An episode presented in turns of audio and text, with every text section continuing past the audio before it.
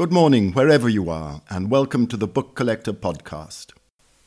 Many people come out of the Christmas holiday in poor shape, and to help them recover their spirits, the Book Collector now offers everyone the pleasure of hearing Sarah Bennett read three more of Ann Baer's Bibliovignettes Misaddressed Letters, Hand to Mouth at Gregynog, and A. H. Bullen's Hope Eternal.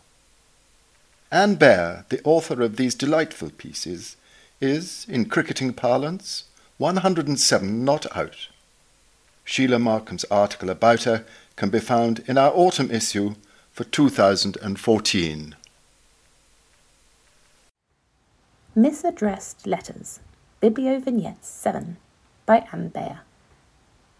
In London, between the north side of Lincoln's Inn Fields and High Holborn, there are three short passages alleys, snickets, invers, twitches, lanes, or twittens, according to your local dialect, called New, Little, and Great Turnstile. I have seen an 18th century engraving of this last with a turnstile on the south end. Turnstiles kept the cows in Lincoln's Inn Fields from getting into High Holborn, the main east west street of London. My firm, Ganymede Press, had its office and gallery at number 11. One would have thought this address, 11 Great Turnstile, WC1, simple enough. The much more famous New Statesman and Nation was next door at number 10. Some of our customers, they wrote in from all over the world, found the address baffling. But due to the diligence of the local postman, the following addressed envelopes eventually arrived. The Art Club, Gan E. Mead, 1011 Great Turnstile Street, WC. Mr. Ganymede, Turnstile Lane Street, London. This from Hong Kong. Messrs. Ganymede Press, London Limited, Great Guru Gile, London, WC1. Conymid Press, 11 Turnstile, WC1. Ganymede, New Statesman, Great Turnstile Nation, Holborn, London. This from a French university in Quebec. Ganton Press, 10 Grand Turnstile, WC1. Ganymede Press, 11 Great Threadneedle, WC1. There was also a letter that arrived in the envelope pictured above. The letter enclosed was about 5 inches by 3 inches, came from Hove, requested our catalogue of pictures from the National Gallery, adding that the writer was a member of a pony club. He collected China horses he only saw police horses from the seafront, and so had not much chance of life drawing, etc. All of this written in a very small, neat hand. Not only were the addresses sometimes curiously misunderstood, but so was the name of the firm. Envelopes arrived addressed to Madame Ganymede, Messrs. Grandymede Press, Ganymede Price Limited, Press Lord Limited, Printers and Publishers, Original Editions Limited, 11 Great Turnstile WC1. Sandyfield Press, 10 and 11, Streakham Turnskilly, WC1. Ganymede Editions Limited, 11 Greeks Turnstile, WC1. Garymede Press, 10 to 11, Great Farm Mill, WC1. Gary Mild Press, 11 Great Turnstile, WC1 and the following versions of the name Granny Mead Press, Runnymede Press, Gaymound Press, Ganny Hood Press, Fanny Mead Press.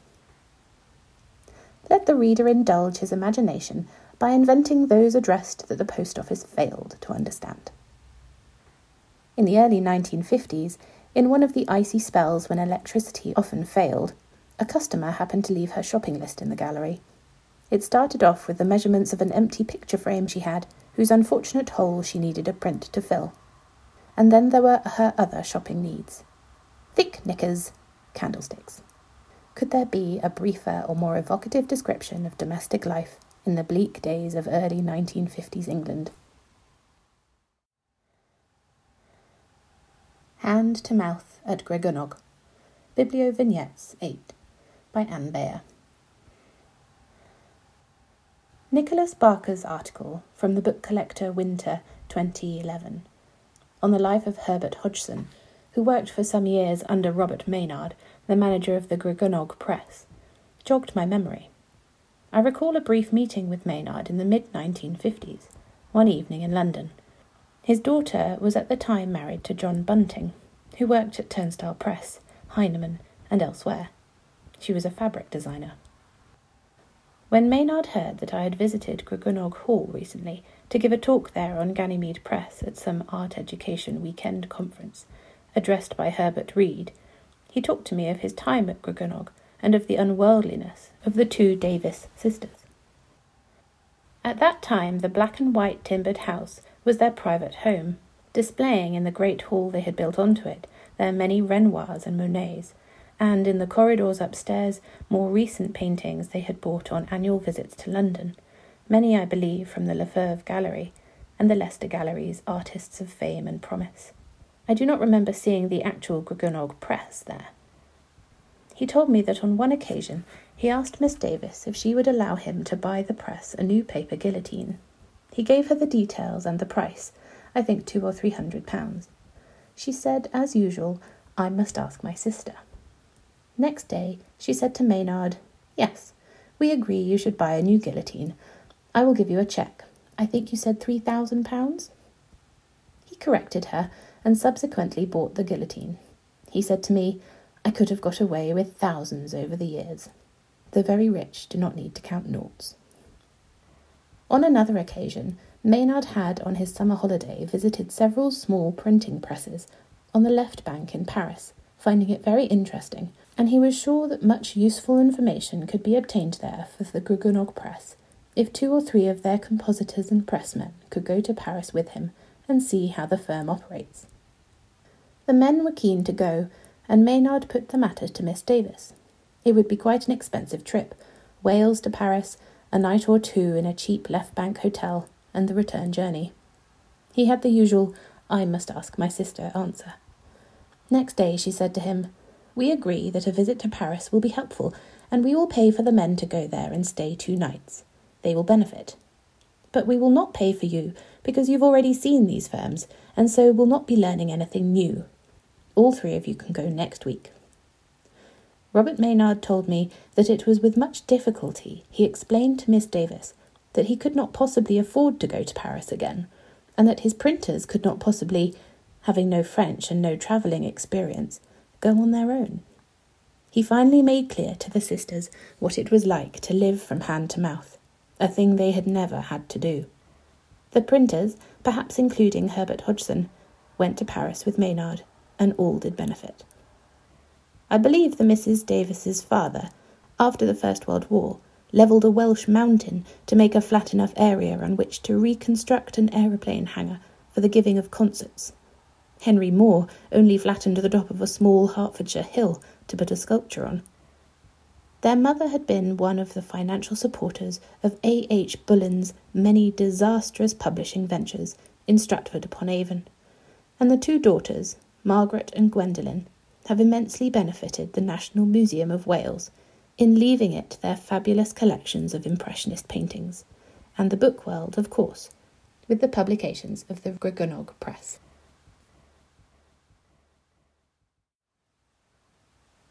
A. H. Bullen's Hope Eternal. Bibliovignettes 9 by Ann Baer. Certain literary people have such enthusiasm for the works of a favourite author that they believe they only have to print and publish them, and thousands of people, cheque book in hand, will rush to bookshops to buy.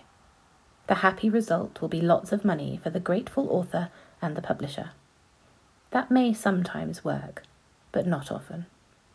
These enthusiasts can get information on production costs, but are apt to ignore the matters of publicity and distribution. They also dislike doing sums, even on the back of envelopes like Allen Lane, with the result that bills come in and sales are small and debts mount. Perhaps these people, basically amateurs, were commoner in the 19th and early 20th century than they are today. One such was and is to me the rather mysterious A. H. Bullen, a name familiar to me all my life as he was known to both my parents. He was a well known figure in London literary circles in the late 19th century, an acknowledged authority on the minor poets and dramatists of the 16th century, whose works he republished. He rediscovered, after centuries of obscurity, the poet Thomas Campion. Arthur Quiller Couch, in his introduction to the Oxford Book of English Verse, 1900, specially mentions Bullen with gratitude. He was a friend of W. B. Yeats and Katharine Tynan. He lectured.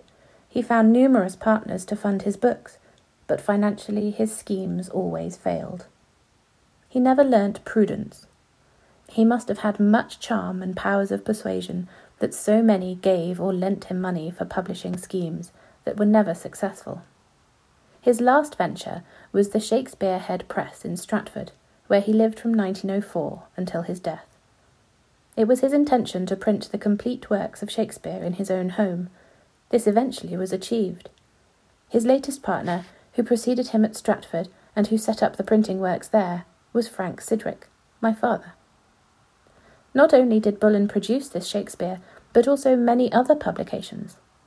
It was always the same pattern grand ideas, high production standards, small sales, bills unpaid, but hope eternal. In 1903 to 4, during the months in Stratford setting up the press, my father kept a diary, mainly of printing interest, which, having found the manuscript in the 1970s, I published. Frank Sidgwick's Diary, Oxford, published for the Shakespeare Head Press by Basil Blackwell, 1975. Soon after its publication, I chanced to meet Ralph Edwards at a mutual friend's house. I knew of him as an authority on antique furniture and the keeper of the department of woodwork at the V&A, and I was surprised to find that he had known Bullen since he was a young man.